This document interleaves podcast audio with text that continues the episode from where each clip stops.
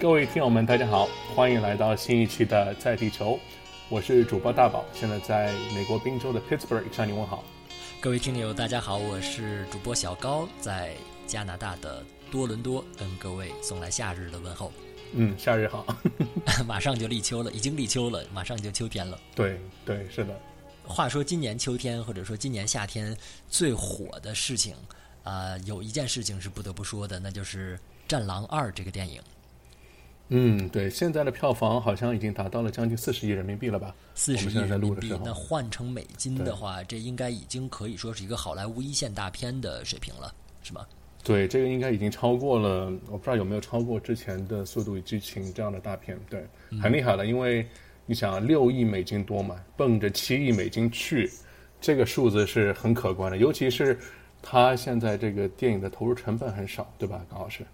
没错，没错。为什么我们今天想要聊一下这个电影呢？我觉得主要原因有两个。第一，就是它这种现象级的票房，可以说已经成为了史上最叫座的中文电影，所以这个是一个绝对是一个现象级的一个事情。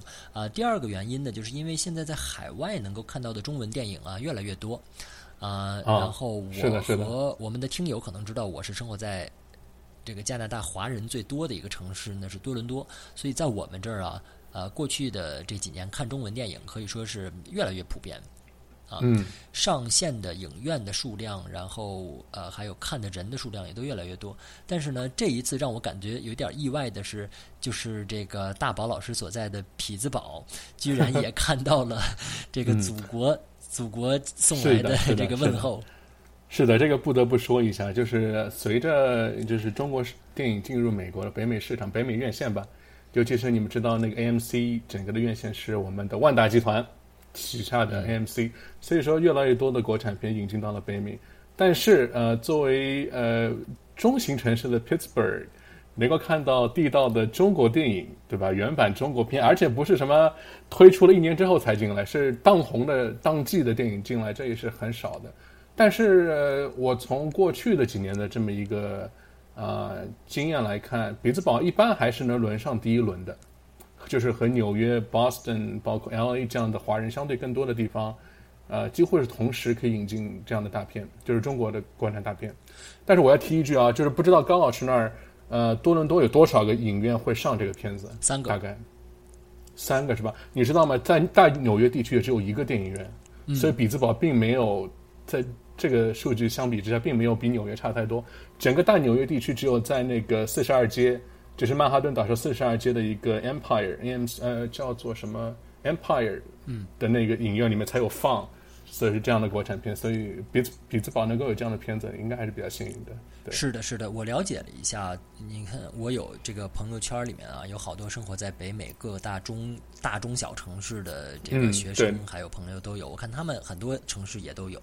看了一下数据，好像现在整个北美是有四十八个城市在放《战狼二》这个片子。啊，这个数据应该说比就不用说比五年前了，我觉得就比可能一两年前都已经有了一个很大的增长。嗯，哎，我问一下，你看的时候里面有老外吗？哎，没有注意啊，因为太黑。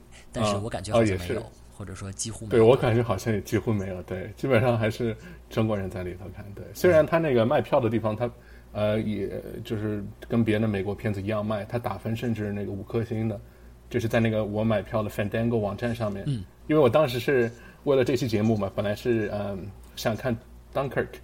但是买 Dunkirk 的时候，我就发现，哎，这不是叫什么《Wolf Warrior 二》，这不是战狼吗？我就突然，哎，这有看，然后就，就就就当晚连买了两张票，一块儿把这两部电影看了。但是看的时候发现，那个打分啊，战狼有五颗星这么高，呃，我就觉得美国人会不会中国人打的吧？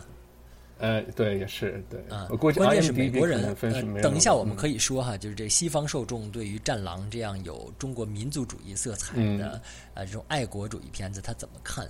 不过我估计，关键就是这里面啊，它还是有一个文化惯性的问题。我在网上看到呢，很多呃西方人，包括影评界的人，他们对这个电影可以说是呃批评的声音很多。啊，其中一个主要批评的角度呢，就是说觉得这是充满了民族主义色彩的一种 propaganda，就是这种宣教，啊，思想意识形态的宣教。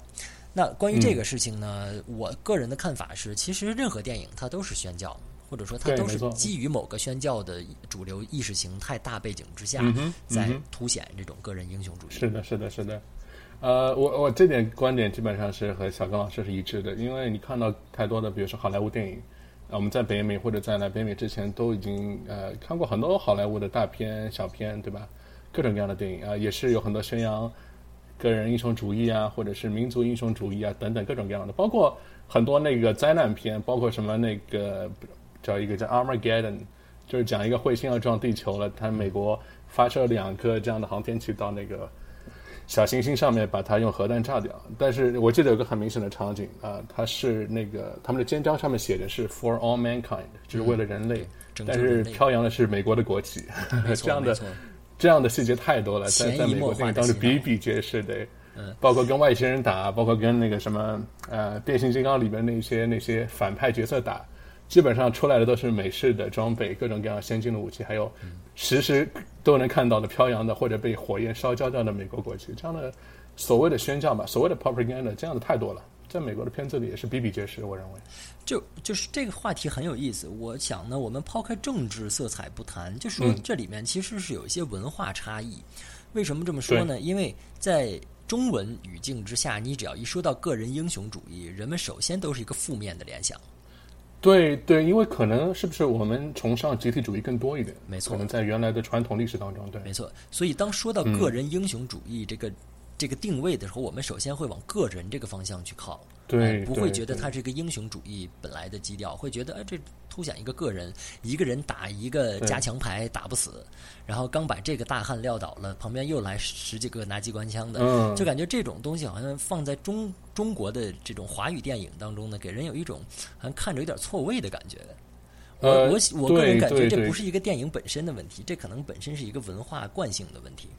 嗯，就是自己的。传统意识上的思想的带来的一个偏差吧，对吧？因为吴京呃，他也说那个呃，为什么就是个人主义不好？个人主义也是服从集体主义的。这个是那个有记者采访吴京，吴京在一个视频当中回答的。然后我觉得同意啊，包括这个整个战狼片子当中，这一位叫冷锋的这一个特战队员，他也是从集体当中磨练出来的。他之前的叫战狼中队，也就是中国东南军区的一个一支很强大的特种兵蓝军部队。呃，来来诞生了这么一个很牛的一个个体，对吧？他也是从这个集体当中脱颖而出的，可以说。所以我认为说到这个，说到这个，我插一句哈，这个这电影叫《战狼二》，但是我估计很多人和我一样，应该没看过一吧？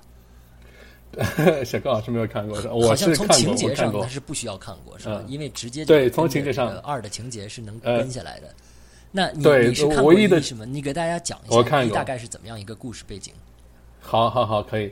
就是我是国内外的各种片子，关于军事题材都比较感兴趣吧。对，虽然呃也不能算是一个很大的军迷，但是可以算一个小军迷这样。然后呃，吴京的之前几年吧，有一个《战狼一》啊，我觉得《战狼一》到《战狼二》传承的可能只有一个龙小云这么一个角色，以及他的战友们在那个《战狼二》片头那个牺牲的战友，他们把骨灰送到他妈妈家，那个片段是跟《战狼一》有关系的。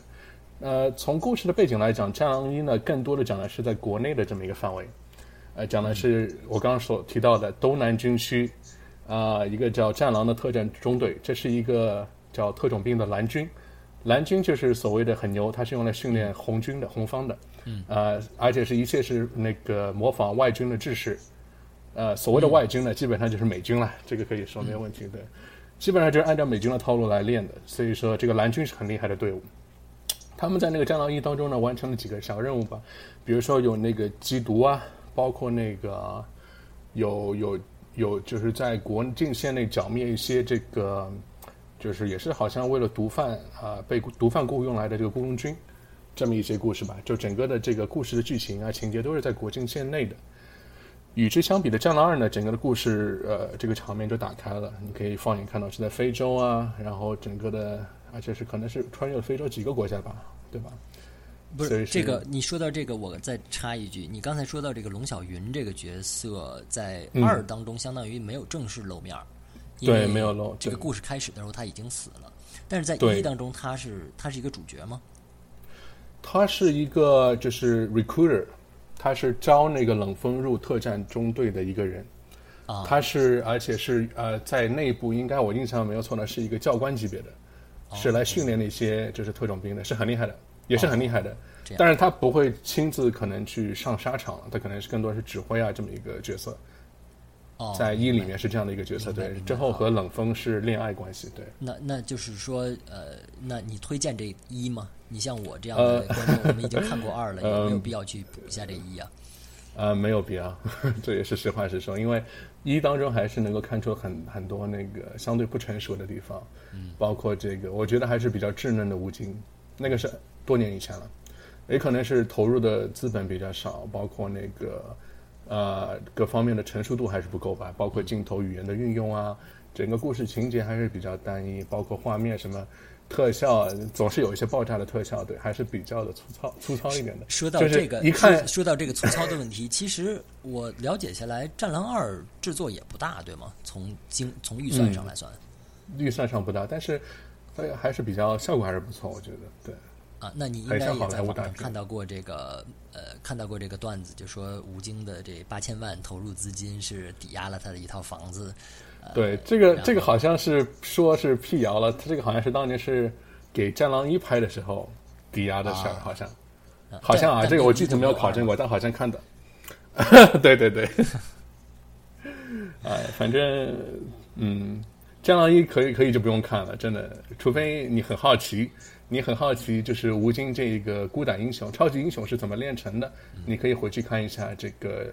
战狼中队，中国的特种兵蓝军这么事儿，好这么一个事情。那我们就接着说《战狼二》哈，这个电影，呃，我我们今天的主要目的不是剧透，但是我估计我们说起来呢，也会剧透很多啊、如果要是您这个我们听友们 各各位特别特别不想听到剧透呢，那您先把这节目暂停，等看完了电影回来再听我们后面的。对，人家都听了十五分钟了，你再告诉我们如果大家如果。大家已经 看过了这个电影的话，那我们就接着聊。就是我想了解一下大宝老师，你看完了这个片子之后，你觉得你最喜欢他哪里？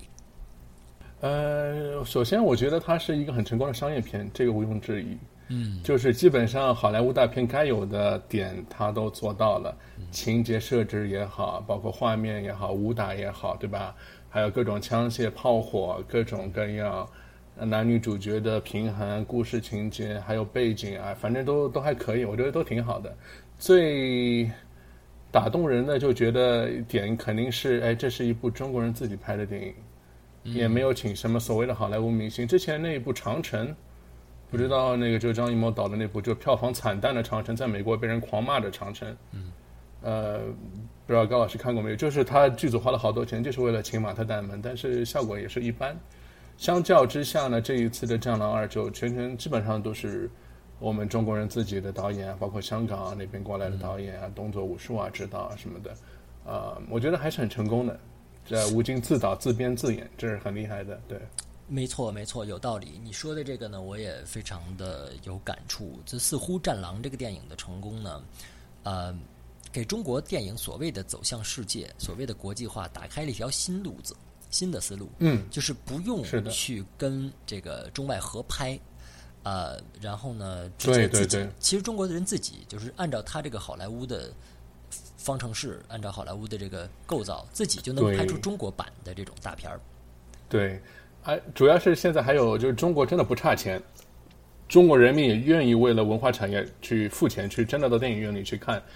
这个不像在十年前了，可能版接呃还还有卖盗版的那个片子 DVD 什么的，现在大家都都愿意去掏个，比如说国内票价可能一百人民币左右吧，可能要去看一部这样的电影。没错，你说的太对了。我觉得这个电影之所以票房有这么疯狂的数字，很大一个原因就是因为它赶上了整个电影产业这个市场容量在蓬勃发展的一个时候。我看到的数据好像说，现在整个全国哈，中国国内电影嗯荧幕的数量大差不多跟五年前相比，已经翻了三倍到四倍。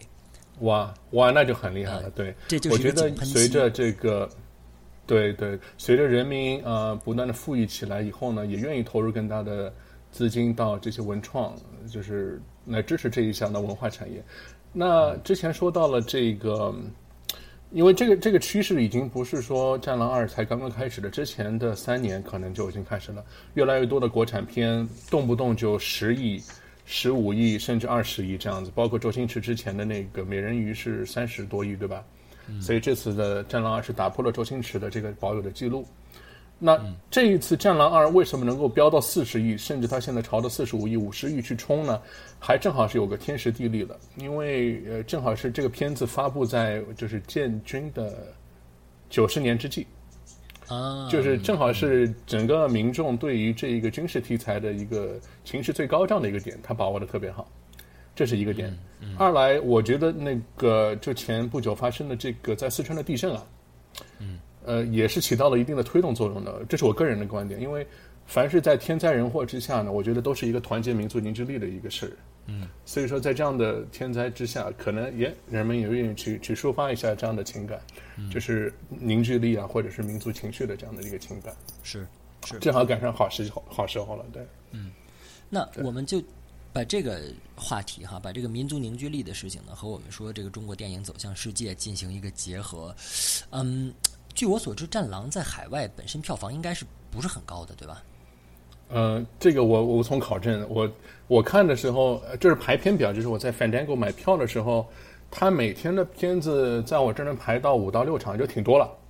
嗯，算是挺多的一个一个场次的。嗯，听起来对。然后我去我去看的那一场，也有挺多就是比兹堡当地的华人吧。我觉得还是华人为主。对。嗯，在那个厅里看这样的感觉，对。嗯。嗯，然后大家一个，如果一个美国人他看到最后一幕挥舞着五星红旗，然后中国护照打在荧幕上，他这应该是一种怎么样被洗脑的违和感啊？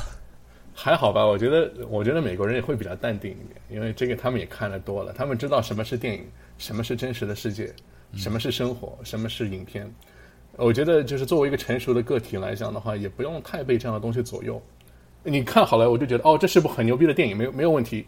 嗯然后你花了比如说十个美元，你去看了一部两个小时的电影，OK，我当时的感受就是心潮澎湃，没有问题。可能出来以后，自己开车回家路上就就回到他自己的生活当中去了，嗯，也不会真的太牵肠挂肚吧。我认为不要把就是一部电影的作用力想的那么的强大，是其实一样的。美国电影对我们的影响，或者我们电影对美国人的影响，我之所以提这个，主要是因为嗯，主要是因为我们之前啊，就是讲到。中国电影的走向世界，然后呢，西方的电影，我不知道你看没看过 BBC 英国的这个广播广播电台写了一个文章，被转的还挺多的，就批评这个电影里面的这种民族主义的色彩。然后他这个文章呢，用的题目就叫就是什么 “Whoever who whoever offends China will be killed”。No matter how far，犯我犯我中华者，虽远必诛。然后就从通过这个，就是他其实是带着某种意识形态的有色眼镜在看这个电影，他觉得这个完全就是政府推导的宣传啊，一种一种洗脑宣教。呃，这个事情呢，刚才我们已经说了，就是大的背景放在民族主义，这和美国的大片其实是主线是一样的。嗯嗯，我觉得作为一个大国的民众，他就应该很有包容心。如果当一个国家去很计较对方别的国家哦拍了一部电影就是他们别有心机的宣传，那么可能这个国家也就不够自信了。嗯，这是我个人的观点。所以说，可能 BBC 的某一某一小群人吧，也是一种所谓的这个吃不到葡吃不到葡萄啊说葡萄酸的这么一个心态，可能自己也在。中国崛起之下感到缺乏自信吧，也有可能这样的表达出来的感觉。对，没错，嗯，没错，有道理，有道理。中国可能要么就是现在已经成为了全球第一大的这个观影的市场，要么就是马上将会成为，对吗？对，之前有部电影是高老师推荐我看的，就是《Gravity》那部电影，我后来去看了，很很喜欢。嗯，对，地心引力，最后是中国的这个天宫那个逃生舱救了美国人嘛？对吧？你有印象吗？最后他回来是的，他是跑到那个天宫一号还是对吧？然后一个逃生舱再回到地面的。呃，这个外媒也没话说，因为的确现在全世界来讲的话，就是美国和中国有这个能力，在这个空间轨道上面有这么一个东西。那我这个不得不承认，中国的确有可能很厉害或者怎么样，对吧？嗯，英国人 BBC 看到了也只能眼红，因为英国并没有一个所谓的一个东西在上面，对吧？没错，没错，他们也没有办法，我觉得对。我们啊，我们不聊这上纲上线的东西哈，我们就嗯说这电影本身。你知道我看完这电影，我有很大一个感触是什么呢？就首先第一，它的嗯情节很紧凑。呃，呃我同意波之后，立刻又来了一波，就感觉两个小时你在打电脑游戏一样。这个英雄啊，一直就没有闲过。对情节对，的紧凑感让人觉得，哎呀，我这十块钱花的真哎，是的，是的，是的。嗯，然后像那个他的那个，哎，你说，你先说。嗯然后第二个，这个给我很大的一个感觉呢，就是我感觉这里面讲的这非洲的反反政府武装，他们的武器很先进啊、他是因为雇来了欧洲的雇佣兵啊，对不对？所以他有这么好的装备武器。对，对，他的这个故事的背景，嗯我们这里面有一些不是很高能的剧透哈，但是就是说，他这个故事背景应该是发生在一个虚构的非洲国家嗯，对，啊。但是我我估计他这个应该是和前几年这个亚丁湾撤侨的这个事情有一点联系的啊。所以我在看这个电影的时候，虽然我不知道他讲的这个国家在哪儿，但我想应该是在索马里附近啊，也就是非洲的一个嗯东、东海岸，靠近这个亚丁湾啊，靠近没错。阿拉伯半岛这个方向。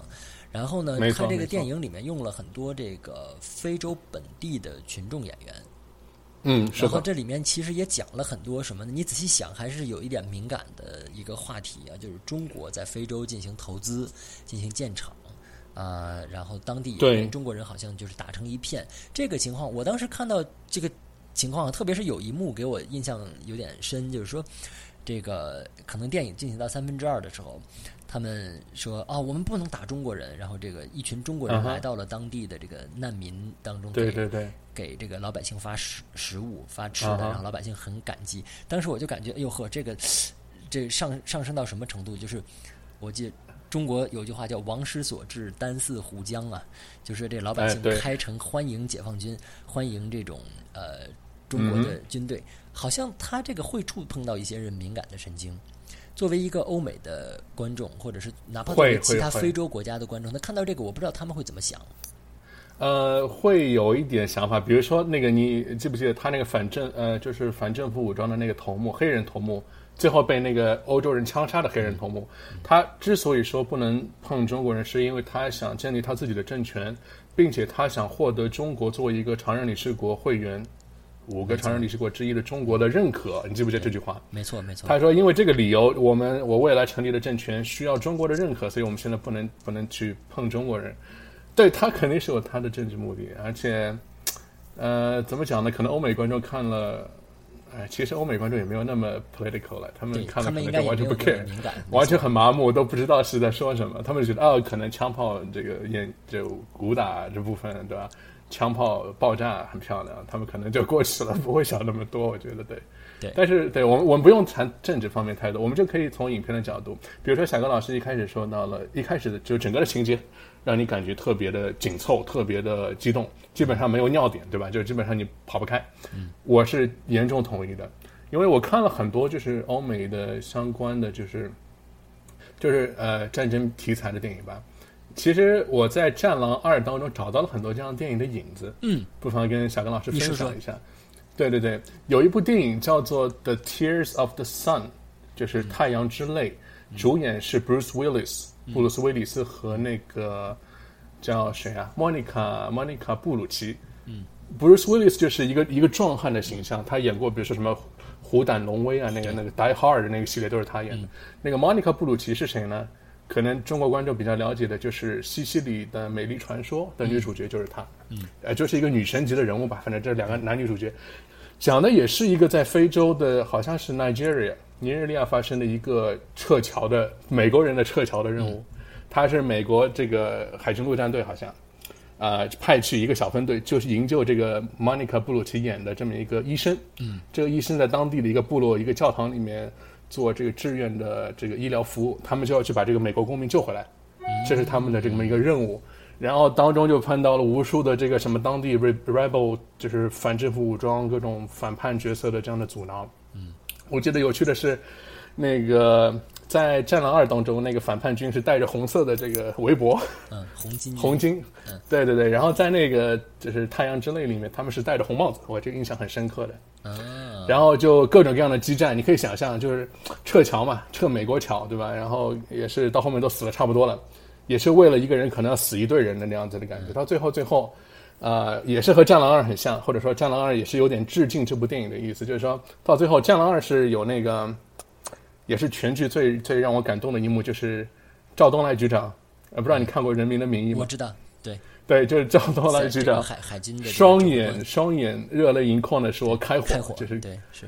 然后就就看到我们的巡航导弹就出去了，对吧？那一幕就有点像那个《太阳之泪》的最后啊，那个主主人公呼叫了就是空袭，就是呼叫了美国从航母起飞的两架飞机的火力空中支援，然后把那一片都干平了。嗯，这点给我的感觉，我当时有这么一个脑子脑补，就觉得呃有点像。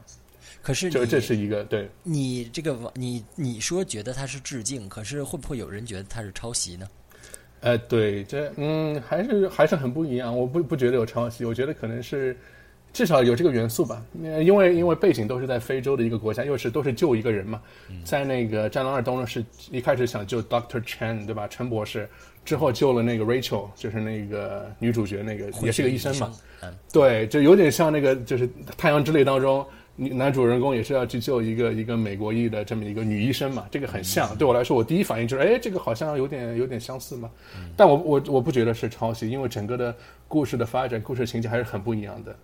那我觉得可能用“致敬”这个词吧，我不知道他是不是这么想的啊。但我这是我个人的一个脑补。我觉得就是好多画面让我联想到这部电影。其实还有还有不止这一部，你记不记得有一个那个？我想一想，他有一个镜头就是在。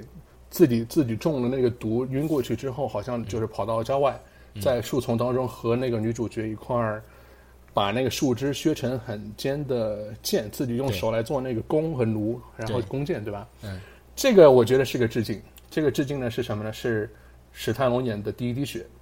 嗯，就是史泰龙在那一部电影当中讲的是丛林战斗，就是史泰龙有很好的技能，而且他所用的这个最牛逼的冷攻器，呃，就是冷兵器，就是一个一个剑。一副箭，他能够把箭射的特别准，特别好。他也用了我觉得吗？他也用了非洲丛林里面的毒液吗？有用，有用毒的，对的。而且我我觉得这点是，如果没有猜错的话，是那个吴京向史泰龙致敬的。这点可以讲，因为史泰龙是这这个类型片子的这个前辈嘛，我觉得是可以向他致敬的。有可能。还有包括我看到还有什么样的脑洞的联想呢？就是他那个吴京和那个那个叫谁啊？达康书记。嗯。他们刚刚相认之后呢，两个人呃都是军事背景，对吧？嗯。然后有一波那个就是红巾军过来挑衅他们，就是开始打了。然后就看到他们两个人是呃一块儿，就是一左一右、一前一后这样子互相掩护，然后就把对方整个一圈的人给干掉嘛，对吧？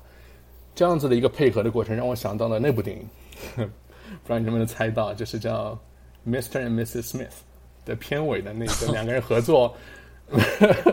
合作打各种各样人的这么一个场景，我不知道为什么，我我的脑洞可能比较大吧，我可能猜到，我觉得想到那部电影，嗯，就史密史密斯夫妇，史密斯夫妇啊，香港香港翻译成，对，这是港台翻译对吧？史密夫大战史密斯，他们最后有个场景就是夫妻两人互相掩护，然后一左一右怎么样的，就是一个把把周边一圈人都干掉。这个场景我觉得是跟那个吴京和那个叫谁？就我刚刚提的那个达康书记那一幕，我觉得我当时有这么一个想法，挺好玩的。脑补了好多 CP 呀！对我还有呢，我还有呢，我看了因为这个片子太多了。你记不记得他跟女主角有一段，我觉得比较突兀啊？当时我因为这首先是我的一个奇怪，就他们跑到一堆墓地之前了，那个墓地插了十字架，有印象吗？嗯，有印象。然后说这里是什么人，这里是什么样的人，哪哪个国家的人，哪个国家人，等等等等。这一幕有一点突兀，我不知道为什么当时会加进来。呃，我也不知道，但是看到这样的一个，我当时看到这个，觉得那一段主要是为了秀田园风光。哦，我 OK，我我想的比较多吧，我也不知道是不是我脑洞太大了。就是我看到当时战争场面上有这么一一一片墓碑插着十字架的话，记不记得那个《拯救大兵瑞恩》的片头或者片尾？嗯，他是一个老兵跑到那个阿灵顿阿灵顿的这个国家公墓，嗯，看到了他当年被埋葬在这个公墓里面的这么一个个战友的名字。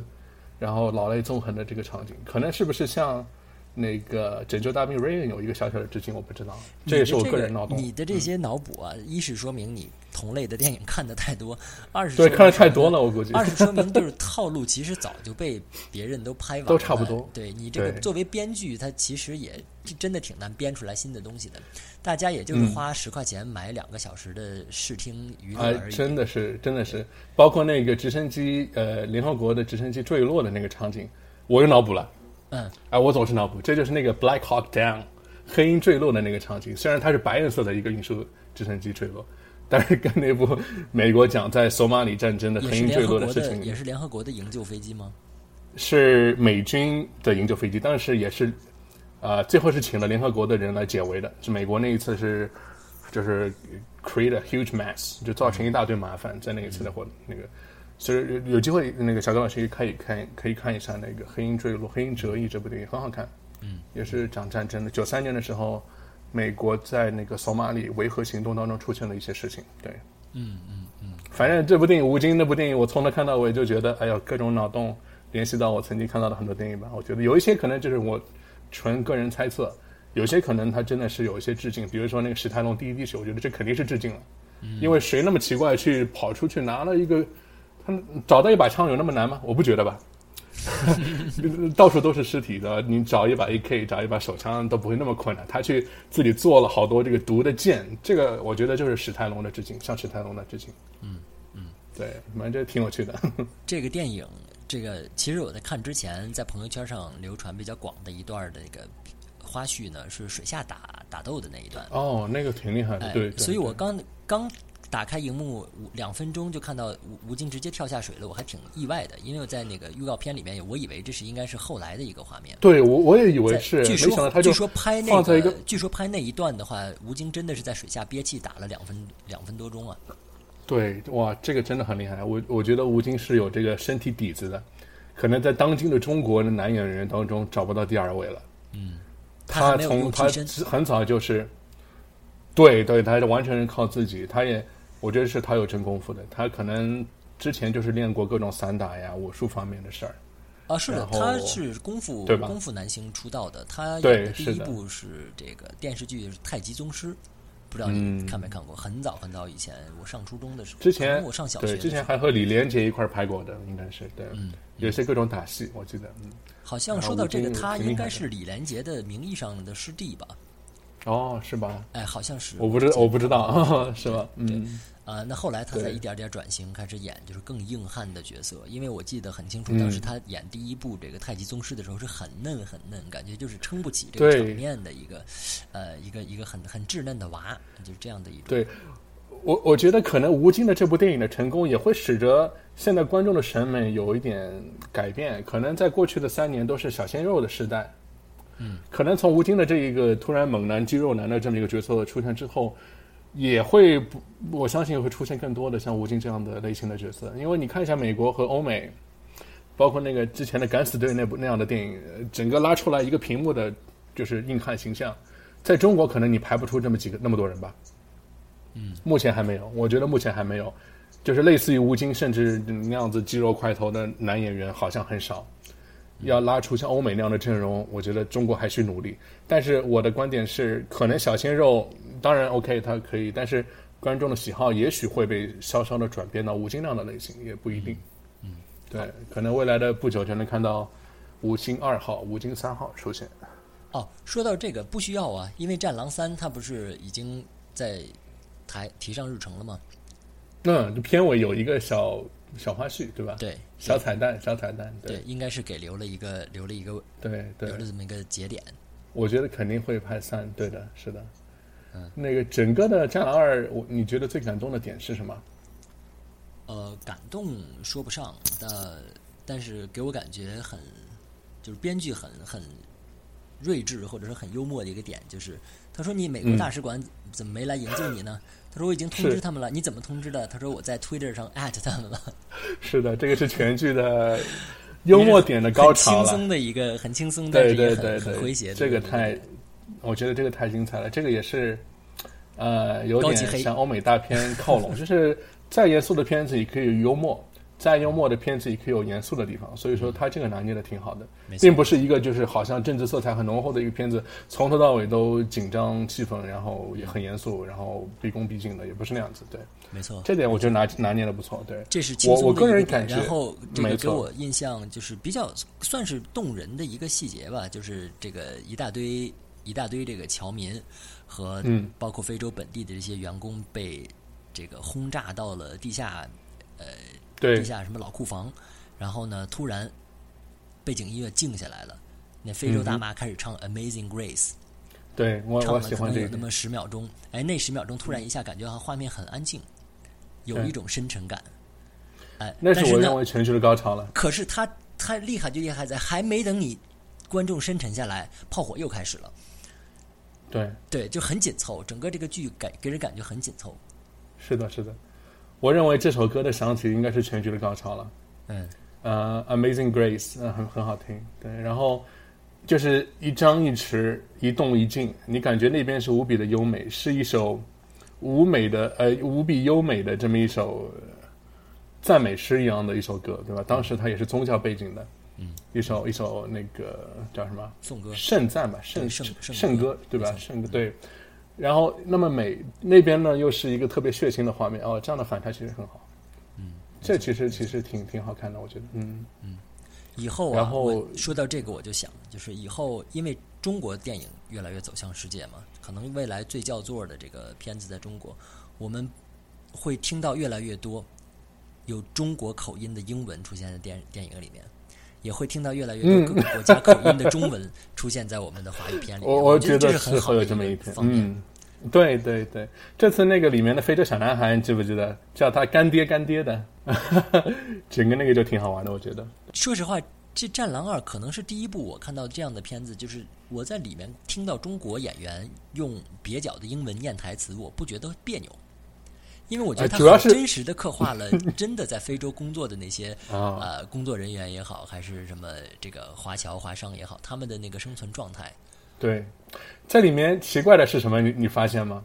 英文比较好的是吴京，还有那个工厂里面的一个比较怕死的一个姓林的那个经理。对但是英文比较蹩脚的是那个中国的领事啊不，呃领事再蹩脚也没有于谦儿于大爷蹩脚。啊，于这啊，那那我没算他那个对，但我就觉得很好玩，就是领事的英语好像一般，因为他跟那个当地的总理嘛打电话有有一段英语挺好对，玩的，没错没错吴京在里面英语挺好的，没错没错，这个给人印象还是还是蛮深刻的。特别好，我觉得，嗯，是的，是的，不能说它有多么地道，但是听起来呢，感觉首先哦第一、让人觉不觉得别扭，第二呢就让人觉得嗯甚至很真实，因为他吴京念英文对白的时候，他其实真的是在把表达他自己的意思。可以说，对对对对这个新吴男神把这些细节做的应该是功课做的还比较足。对，挺好的，是的。呃，那个 Amazing Grace 之后呢，就是赵东来局长的发发导弹了，对吧？嗯，那个估计也是大家觉得，哎呀，很很很很赞的一幕吧。嗯嗯，比较感动，我认为比较感动。对，我甚至听说有在在某些场次的这个最后一幕中国护照在屏幕中出现的时候，呃，什么祖国都没有忘记你们，请大家坚持住，不要放弃。然后有一些场次是有人会全体起立鼓掌的。啊，是会有的，我相信是会有的。对我我看的那一场次倒是没有，因为大家可能因为我看的是深夜档嘛，可能大家也都比较累了，也都是呃嗯，我的看的场次也没有，但是我可以想象出那样子的情绪高涨的场次会会存在。对，嗯嗯。是的，好，那我们说了这么多啊，希望大家如果还没看这个电影呢，可以先去看一下，呃，然后回来再嗯听我们这节目。啊、我们先给大家做一个下期预告哈，就是刚刚大宝老师也说了，最近还有一部这个《敦刻尔克》上映，也是我们都非常喜欢的一个题材。我们之后呢还会再有一期来聊这个电影。以后如果要是在这个影视界有什么新的作品的话，我们也都紧跟时事，会跟大家呃聊这些的话题。嗯，好的，没问题。那这期节目呢，我们就先聊到这儿。关于《战狼二》啊，我是来自加拿大多伦多的主播小高，跟各位告别。嗯，我是来自比兹堡的主播大宝，跟大家下次再见，拜拜。拜拜。